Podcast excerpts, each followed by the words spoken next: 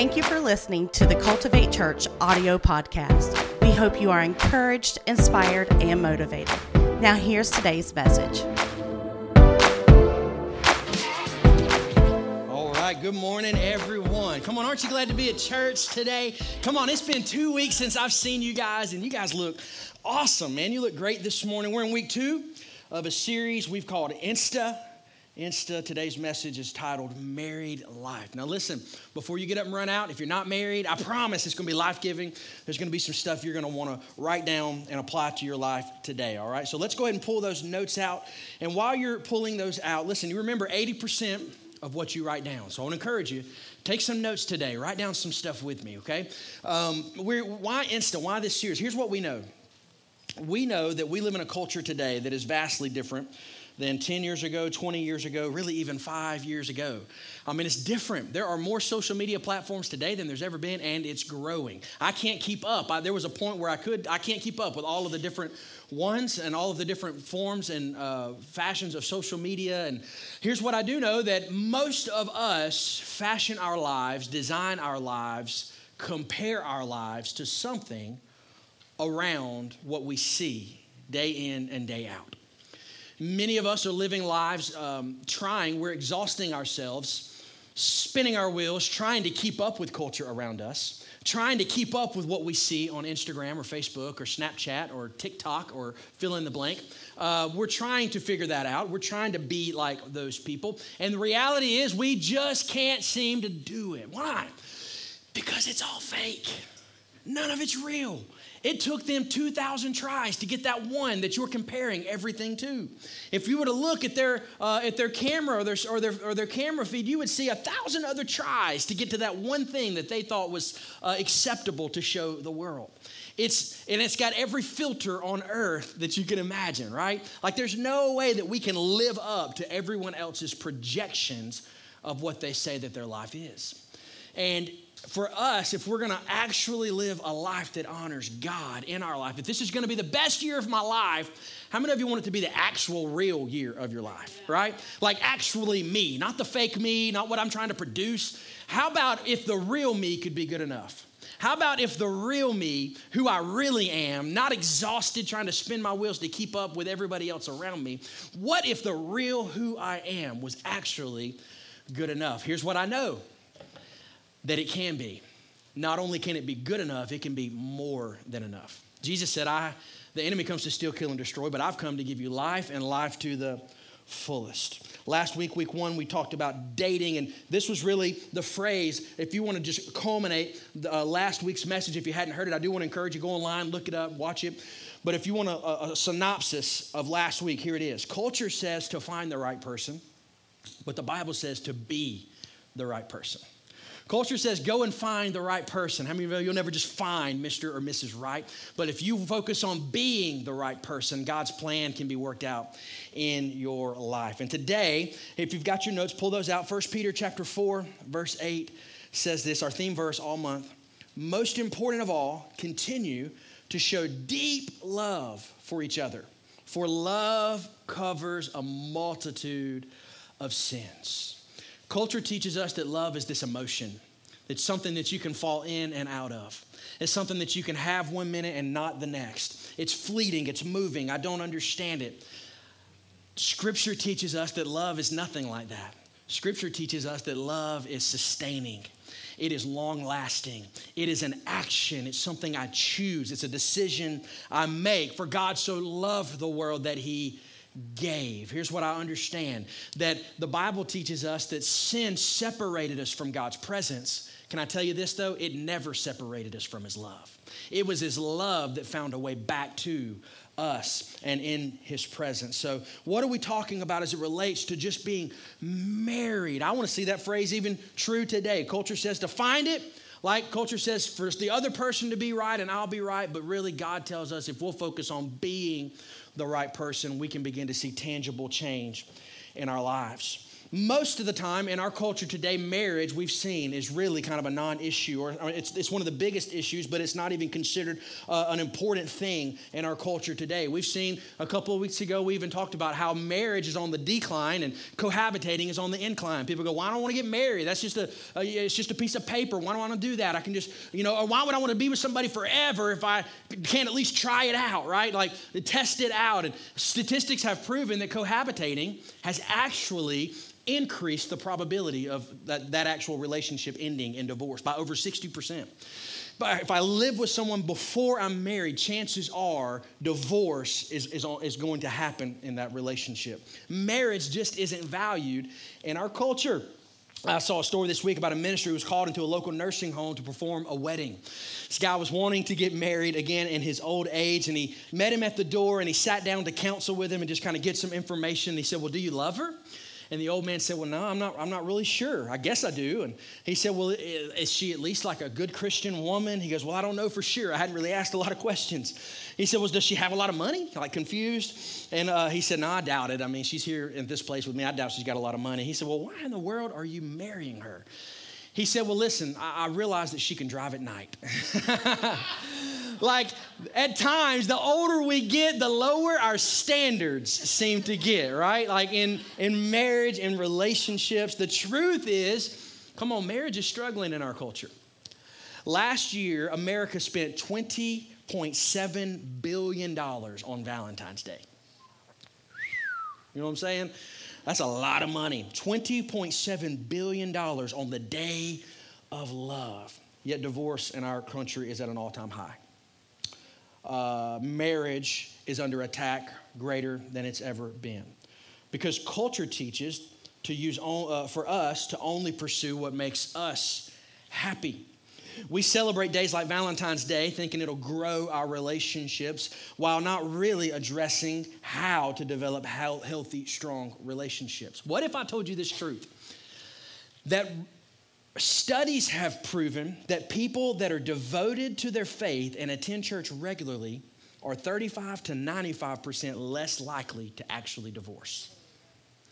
You see, that statistic that says divorce is on the rise, even amongst Christians in America, up to 65% almost, that actually is smoke and mirrors. If you were to take out the people that are actually devoted to their faith, not just say that they have faith or not just act as if like say it's a verbal thing, but they're but that their life lives it out. They are devoted to their faith. They're devoted to their family. That statistics among those people actually uh, it's it, they're less likely to divorce up to 95% of those people. Meaning this, it's almost non-existent in those relationships. Isn't that crazy? Like that throws a whole new wrench in the reality of what marriage should look like. Why? Here's the big idea. You ready for this? God designed it. God designed marriage and He gives us a way to honor Him through it. You can have a lifelong, strong, happy, and fulfilled marriage. This year can be the greatest year of marriage you've ever experienced. If I do it God's way. Now, here's the good news because y'all are in here and come on i've been in here. Who would agree with me? Show of hands. Come on who would say marriage has proven to be a little more difficult than i expected right? Come on it is hard. I was married at 21 years old. I didn't realize what in god's name did i get myself into? You know what i'm saying? We've all been there. Like what did i do? My wife as much as i thought that she probably triple thought that. Like what did i get into? Marriage is hard when done on in our own strength but the good news is, come on, y'all, this is an open book test. God gives us some very clear, plain instruction on how we can honor God in our marriage and how it can be lifelong and fulfilling and incredible. It can be an example of all the things, check this out, of all the things God chose to show the world how much He loved the world. Of all the examples and illustrations He could have used, y'all know what He used? Marriage. Come on, Christ is the groom, the church is the bride.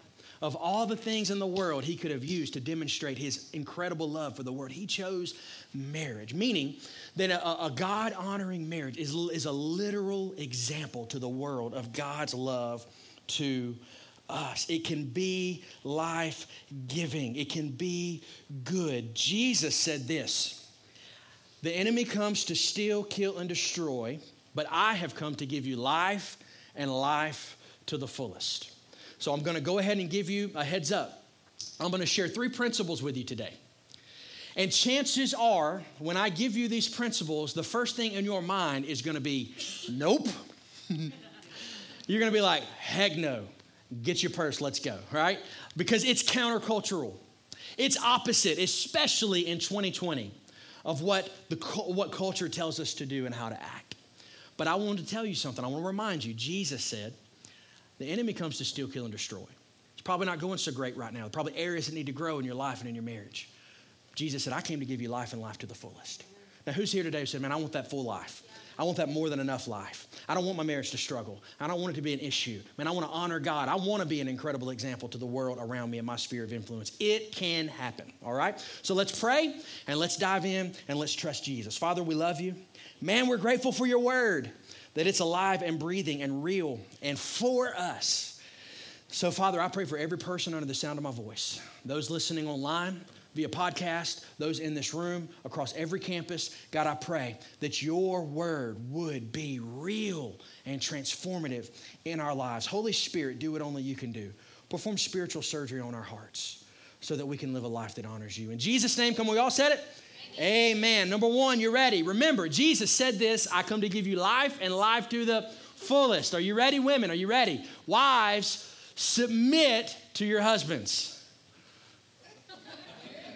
Are you good? Submit to your husbands. For wives, this means submit to your husbands as to the Lord. For a husband is head of his wife as Christ is head of the church. He's the savior of his body, the church. As Christ, as, as the church submits to Christ, so you wives should submit to your husbands in everything. I didn't say it. Don't get mad at me. It's what it says. Here's what I know there are people in this room, as soon as you heard that word, said, heck no, right? If you only knew my husband, if you only knew how he acted, if you only knew fill in the blank. Here's what I know what I think about him determines a lot of things. So I want to ask yourself this question, write this down. What do I think about him? What do I think about him? Some of y'all are like, yeah, but my husband's an idiot. Come on, I could have done better. If I had it to do over again, I'd have chose someone else. You're telling me to submit? Come on, we're just in two different places right now in life. Anybody ever said that? He's not as fun as me or dependable as me. I deserve better. How I think will govern what I, choose, what I begin to believe. What I think about my husband eventually begins to make, it begins to, to shift what I begin to believe about my husband. And the Bible teaches us, it says to submit. Can I tell you something? It's not submission if you agree with it. If you're on board with everything they're doing, it's not submission. It's only ever submission if there's a point of contention that you have to go, okay, I'm gonna go that way. I don't necessarily want to, I don't necessarily feel like it, but okay, I'm gonna go that way. It's not submission unless you agree, unless you disagree. And here's what the Bible says in Philippians 4. It'll be on the screen so you can look at this. It says, Now, dear brothers and sisters, one final thing. Fix your thoughts. Everybody say fix. One, two, three. Fix, fix your thoughts on what is true. It means I'm gonna have to focus sometimes on what is honorable and right and pure and lovely and admirable. Think about the things that are excellent and worthy of praise. Keep putting into practice all you learned and received from me, everything you have heard from me and saw me doing. That means this that probably many of you had this thought pop in your mind as soon as you heard the word submit. And in your mind, you had all of these negative emotions start swelling up. But yeah, if you just knew this, well, I'm telling you, the Bible is teaching teaching us, reminding us to see the potential in something, not the now in something. Can I tell you that's how God sees you? God sees every good, uh, good and bad thing. He sees every horrible thing that's happened in our life, past, present, and future. Every unbelievable thought that maybe we've never acted on, but if they knew that we had thought it, you know what I'm saying? God knows us intimately and loves us still. Sees the potential in you, even though He knows us even though He knows every sin and every thought in our lives. I want to encourage you stop focusing on what you wish you could change in your husband and start searching for the good. Condition yourself to look for the best. Condition yourself to believe the best. It's going to be a discipline before it's a habit. Come on, it's real easy to go, and I knew this was going to happen. I knew that he was going to do this. He does this every time. And you begin to think negative thoughts, negative things. If you only knew him, can I tell you, it's going to be, le- it's going to be more and more difficult if you see your spouse in his humanity versus looking at him like Jesus sees him right so begin to begin to submit what does it look like to submit it's easier to submit if i change the way that i think about him. And here's the reason. If I if I think it, eventually I'm going to say it. So next next check mark. What do I say about him? What am I speaking over my husband? What I say matters. Heard a story this week about a couple driving down an old road several miles. They're not saying a word to one another because they're mad. They got in this dumb argument. Anybody ever fight? Our worst fights are in the car on long road trips. Like it's crazy. I don't know what we just get in arguments over. Like we don't even understand why. Why are we even fighting? But obviously, as uh, as the nature of all of us, they neither one of them wanted to concede. Nobody wanted to concede their position. And as they passed, like on this old barnyard, they passed this old farm uh, full of donkeys and pigs and animals. And he looked over and he says, "That some of your is that some of your relatives?" I know. She said, "Yep, that's my in-laws." come on, what we say though, seriously, come on, y'all, it matters. Here's what I want to ask you. Come on, do you speak well of your husband when he's around? What about when he's not around? Come on, what about when you're by yourself? What about when you're around your friends? What about when it's on text message or social media? Come on, do you speak well of him or do you cut him down in front of your friends or your family? Do you, do you kind of cut his knees out from under him? Here's what I want, I want you to hear. Write this quote down. It's in Proverbs chapter 18, verse 21. Ready? The tongue has the power of life and death. The tongue has the power of life and death. Now listen, those that love it will eat of its fruit. What are you saying, Brandon? What I say will begin to happen. Come on, if I'm always telling my husband how, how, uh, how negative he is and how, how much of a deadbeat he is and how much I wish he would live up to this standard or be like this person or act like this person or do this thing, if that's all I'm ever saying, can I tell you? Guess what he's going to do? He's going to lower himself down to the standard that you're setting. You need to speak life into his life. Begin to speak the things that aren't as though they are. Come on, begin to tell him how much you love him and how much you care for him and how good of a provider he is and how good of a father he is. I don't care if he is or if he isn't. Begin to speak life into him, meaning, listen, it means what I say will happen. It's a principle of God's word. You will reap what you sow. What I speak into action, I will begin to experience in the physical. It matters what I say. What you say about your husband when he's around or when he's not, it matters. So I want to encourage you. Here's your challenge begin to speak favorably of your husband. Come on, even if you don't deserve it. I'm, I'm willing to bet, listen, that you will begin to see him living up to the standards that you're speaking over him. You'll begin to see slowly but surely, you'll begin to see your husband living up to the things that you're speaking over his life. Stop being so negative. Listen, if you begin to view your husband like you view Jesus, can I tell you things are going to change in your relationship, whether he deserves it or not. Jesus don't see you the way you are right now. You understand? He don't see us the way we are right now. Aren't you glad Jesus sees our potential? Aren't you glad he don't look at me in the way that I am today, but he sees in what potentially could come and what he could do, his purpose and his plan? Begin to view your husband that way. Number two, this one's big. Come on, man, you got prideful for a moment there. Gonna, we're ready. Husbands, Love your wives. Oh, that's not so bad. Yeah, I can do that. Let me tell you what that means. You ready? Ephesians 5, it continues. For husbands, this means to love your wives. It's talking about mutual submission to one another out of reverence to Christ. For wives, that means to submit to your husbands. For husbands, this means to, to love your wives. Just as Christ loved the church, he gave up his life for her to make her holy and clean washed by the cleansing of God's word. He did this to present her to himself as a glorious church without spot or wrinkle or any other blemish. Instead, she will be holy and without fault. In the same way, husbands, you ought to love your wives as they as you love your own bodies. For a man who loves his wife actually shows love for himself. Come on, no one hates his own body, but feeds and cares for it, just as Christ cares for the church. So, what does it look like for me to love my wife like Christ loved the church? What does that even mean? Come on, that is a weighty statement. What does that even look like? Number one, you write this down. Let me ask you a question, help you figure this out. Do I make her better? Do I make her better? Listen, I realize that as men, most of us find our identity in what we do.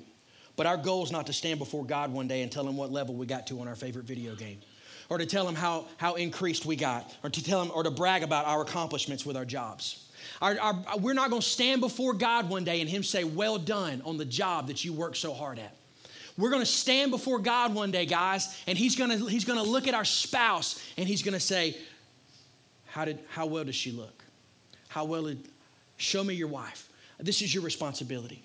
Do I make her better? How am I making her life better? Is she growing in her faith? Come on, is she living a joyful life? How are her relationships? Is she enjoying life? Check this out. Listen, it falls on us. Come on, this is countercultural. Culture says every, every man for himself. We talking about that ain't you. That is she's our own person. The Bible tells us, God teaches us, He, he gives us this responsibility that the well-being of your wife falls on you. That means this: my dreams, my desires, my wishes are now totally vanished into the melting pot of my wife. Her dreams, her desires, her wishes, her life matters because of me. It's what Jesus did. Come on, when the rubber hit the road, it took an ultimate sacrifice for Jesus to make his bride better, didn't it? When the rubber hit the road, he had to leave his deity and become lower than low, scripture says. He became, he left the richness of heaven, became poverty on earth, so that he could present the bride of Christ to God as holy and blameless. It took an ultimate sacrifice. Do I make her better? And the next one you, you can ask yourself is Do I honor her? Come on, do I honor my wife? 1 Peter 3 7. You want to write this reference down. I think it's in your notes. It says, The same for you, husbands. Be good, good husbands to your wives. You want to underline this part. Honor and delight in them. Honor them, delight in them. As women, they may lack some of your physical advantages, is what it's talking about. They may lack some of your advantages. You're maybe stronger than them. But this, in this new life of God's grace, you are equals. Treat your wives then as equals so that your prayers won't run aground. It's our responsibility as husbands to create and develop culture in our homes. Listen to that, church. Come on, what's the culture in your home look like right now? Come on, is it life giving? Or is it, man, does, it, does the air just get sucked out of the room when you guys are together? What's the, what's the culture in your home? Can I tell you, it's not her responsibility. She's got a bad attitude. Come on, it's, it's, it's, it's, it's heavy when you get home. It's your responsibility, it's not hers. We're, we're leaving the responsibility up to our spouses. It's our responsibility to create the culture. Am I life giving? Am I kind? Am I honoring? What does it look like? Check this out. This is huge. Are you listening? The fact that our prayers would be answered or not depends on how honoring I am to my wife. Come on, I got a prayer. I got. I'm asking God to do things in my life. Are you honoring your wife? What does it look like for you and your relationship with God and your honoring relationship with your wife? Our prayers won't even be considered unless our wives are being honored. Come on, this is open book. Open book. How do I how do I honor my wife in my marriage? How do I get, how do I have a fulfilled marriage this year? Wives, submit to your husbands. Husbands, love your wives. Now, many of you are already saying, well, it might be a little easier to submit to him if, if he loved me a little more. And guys are like, well, it might be a little easier to love her if she wasn't such a jerk. If she respected me a little more, if she was a little more kind. Can I tell you? Listen, it's not there. We can look at it. It doesn't say submit to your husbands if, he's, if he looks like Jesus. It doesn't say love your wives like Christ loved the church if she submits to you. Those are, those are, those are not synonymous together, those are independent apart from one another. Whether they deserve it or not, I love them, I honor them. Whether they deserve it or not, I submit to them, I look at them, and I see them through the eyes of Jesus. Whatever that looks like. Number three, you ready? Number three, fulfill one another. Fulfill one another. Come on, 1 Corinthians chapter 7 says it this way. Open book test. How do I have a God honoring marriage? For this, husbands should fulfill his sexual needs of his wife. And then wife should fulfill her husband's needs. Wife, this means you give your authority of your body to your husband. Husband, this means you give authority of your body to your wife. Come on, it's 2020. That is not what culture says, right? Do not deprive each other of sexual relations until, unless you both agree to refrain from sexual intimacy for a limited time so that you can give yourself more completely to prayer. Afterward, this is huge, you should come together again so that Satan won't be able to tempt you because of your lack of self control. I'm gonna give you some points. You ready? Number one, you need to write this down. Sex is not about me. It's not about me. It was designed by God for marriage to strengthen the culture of a godly relationship.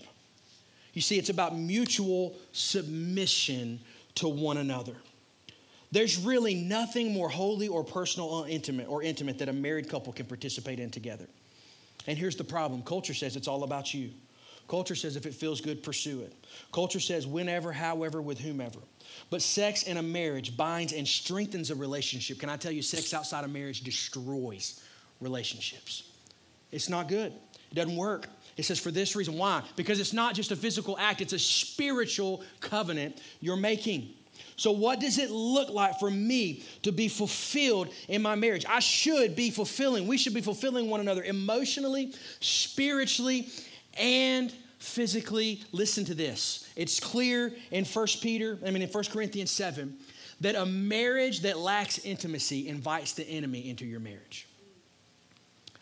It says this afterward, you should come together again so that Satan won't be able to tempt you because of your lack of self control. Literally, we're opening a door for the enemy to invite and inviting him into our marriage if we're not pursuing and intentional on building and fulfilling one another in our marriage. So, how do I do that? I'm going to give you some, a list real quick on how to how do I begin to fulfill, uh, in, find fulfillment in my marriage. Number one, write this down. Start each day with a hug and a kiss. Come on, that's easy, right? Start each day. That's not hard. That's easy. Intentional. Number two, write this down always, everybody say always. always. Always say I love you before parting ways. Come on, that's easy. That's easy to do. Always. Number three, this one's a little more difficult. Compliment freely and often. Compliment freely and often. Here's what I've learned in my own marriage. Just because I'm right doesn't mean I always need to, need to say it, right? Just because I'm right doesn't mean it always needs to be said. Come on, Brandon Doss has learned that the hard way, all right? Just because you're right. But, come on, every life giving thing that you think should always be spoken. Why in the world would I allow something life giving and, and that would build her up and encourage her? Why would I let that be wasted? If you think it and it's life giving, say it. Compliment one another freely and often. Go on dates. Come on, even cheap dates. It is so easy in our culture today to completely let our kids and life and work completely run our schedules, isn't it? I mean, it's easy. It's so easy to look at your uh, kid's social calendar and go, bro, we ain't got no like we ain't got no room for anything. Like, but between t-ball practice and and uh, and school functions and listen, I'm a t-ball coach this year, four year old t-ball. I had a kid, a four year old parent, come to me and go, hey, listen, we're gonna be late. We're going to be late to, uh, to outfit fittings, to uniform fittings, because my three year old has a dance. I was like, what? What in the world? Like, like it's just like overwhelming. We got so much stuff going on. And can I tell you, one day we're going to wake up and, and, and our kids are going to be out of the house, and we're going to wake up one day and we're going to be awake right next to a stranger because so many other things have ruled and reigned our schedules. Take time for one another, pursue one another. Go on dates, make it simple. It ain't got to be expensive, but, but intentionally write it on your calendar that we're going to pursue one another. This one's huge. Number five, come on, it gets a little more difficult. Pray with each other out loud. Pray with each other out loud. I would venture to say that that's almost non existent in most marriages. Listen, I'm a pastor, and sometimes it's awkward. Sometimes it's weird, especially when you're mad at one another, right? Like sometimes it's not easy to pray with one another out loud. But can I tell you, when I am speaking out loud, what I say, remember, matters. Life and death and the power of the tongue. Pray for one another out loud. Number six, this one's, come on, easy. Sneak a kiss. Come on, pursue one another. This one's huge. Apologize sincerely. I'm to write that one down. Stop saying, I'm sorry, but.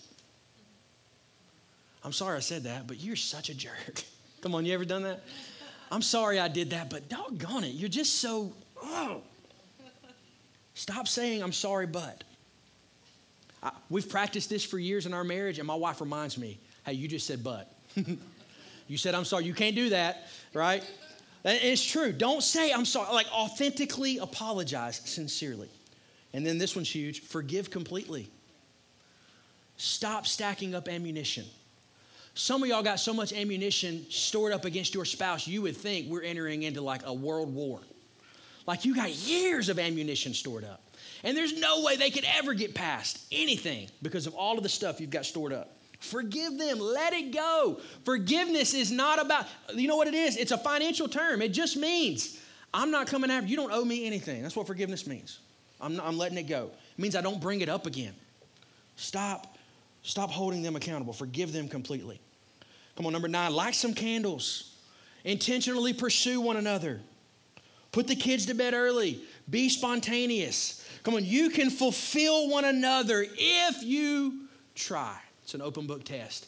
Come on, this can be the best year of marriage you've ever experienced in your life. I promise. You're not married yet. I promise you, you begin to walk out these principles from day one. You'll have a God honoring, life fulfilling marriage that's an example to the world. Here's what a marriage looks like a successful marriage can only be found in two selfless people devoted to God's plan and not their own. God, your will be done, your kingdom come on earth as it is in heaven. I want to pray with you. Will you bow your heads and close your eyes? Our band's going to come. Here's the bottom line most important of all, continue to show deep love for one another. For love covers a multitude of sins. Come on, it's a decision I make every day to not view my spouse where they are now, but I'm going to see them the way Jesus sees them. I'm going to love them the way God loves them. Maybe you're here today and your marriage is struggling, and maybe your life is struggling, maybe your attitude is struggling, really because your relationship with God is struggling. I can tell you, it's real hard. It's really hard to submit to God's word if I haven't submitted to God's love. I want you to know today there's a God in heaven that loves you more than you ever dreamed or imagined possible. Come on, He knows everything that's ever happened in your life, past, present, and future and He loves you anyways. He still sent His Son to die on a cross for our rescue. We said it a while ago sin separated us from His presence, it never separated us from His love. His love found a way back to you through an ultimate sacrifice. And I tell you, you'll never really understand what it means to have a fulfilled marriage until you have a fulfilled relationship with God. It's designed by you. So I'm going to invite you right now where you are. Pull out that connect card we spoke about. I'm going to pray. And maybe this is you. Maybe you say, man, if I'm honest, Brandon, I'm real honest. I don't have a relationship with you. I can't tell you the last time I've been serious with my relationship with God. I want my marriage to work. I want my, my spouse. I want to see them like Jesus sees them. I want to honor them like Jesus honors them. I want to submit to them like I would submit to Jesus. Come on, it starts with a relationship with Him first. So, Father, I pray for my friends right now. Holy Spirit, as we sit in this place, begin to talk to us. Right now, begin to speak to our hearts, reveal to us. God, search our hearts, see if there's anything in us, God, that needs to go. God, help us to repent of those things. Right now, where you are, if that's you. Come on, nobody's looking, nobody's gonna come to you, nobody's gonna call you out. You've got that connect card in your hand. I need a relationship with Jesus. Mark it right now. I'm committing my life to Christ. I'm making a decision to put God first. I'm making a decision to honor Jesus with my life. Right now, where you are. Father, we thank you for your forgiveness. And you can say this prayer right where you are. Thank you, God, for forgiving me of my sins. Jesus, I accept you as my Savior, and I'm to follow you as my Lord. I'm taking your teachings. I'm to live out my life in a way that honors you. You are my Savior and my Lord. Get all of the glory out of my life in my marriage, in my relationships from this day forward. And Father, I pray for my friends. Maybe you're here today and for the first time in a long time, you need to make a recommitment in your faith to Jesus. Come on, do that right now where you are. No better decision you can make than to start fresh and new with a relationship with the Father. So, Father, we love you and we're grateful for your kindness. God, I'm thankful that this is going to be the greatest year of marriage that Cultivate Church has ever seen, that Shelby County has ever seen. God, use us for your glory and God, get all of the honor out of our lives. In Jesus' name, amen. Come on, 1015. Can you celebrate that today? Come on, people saying yes to Jesus.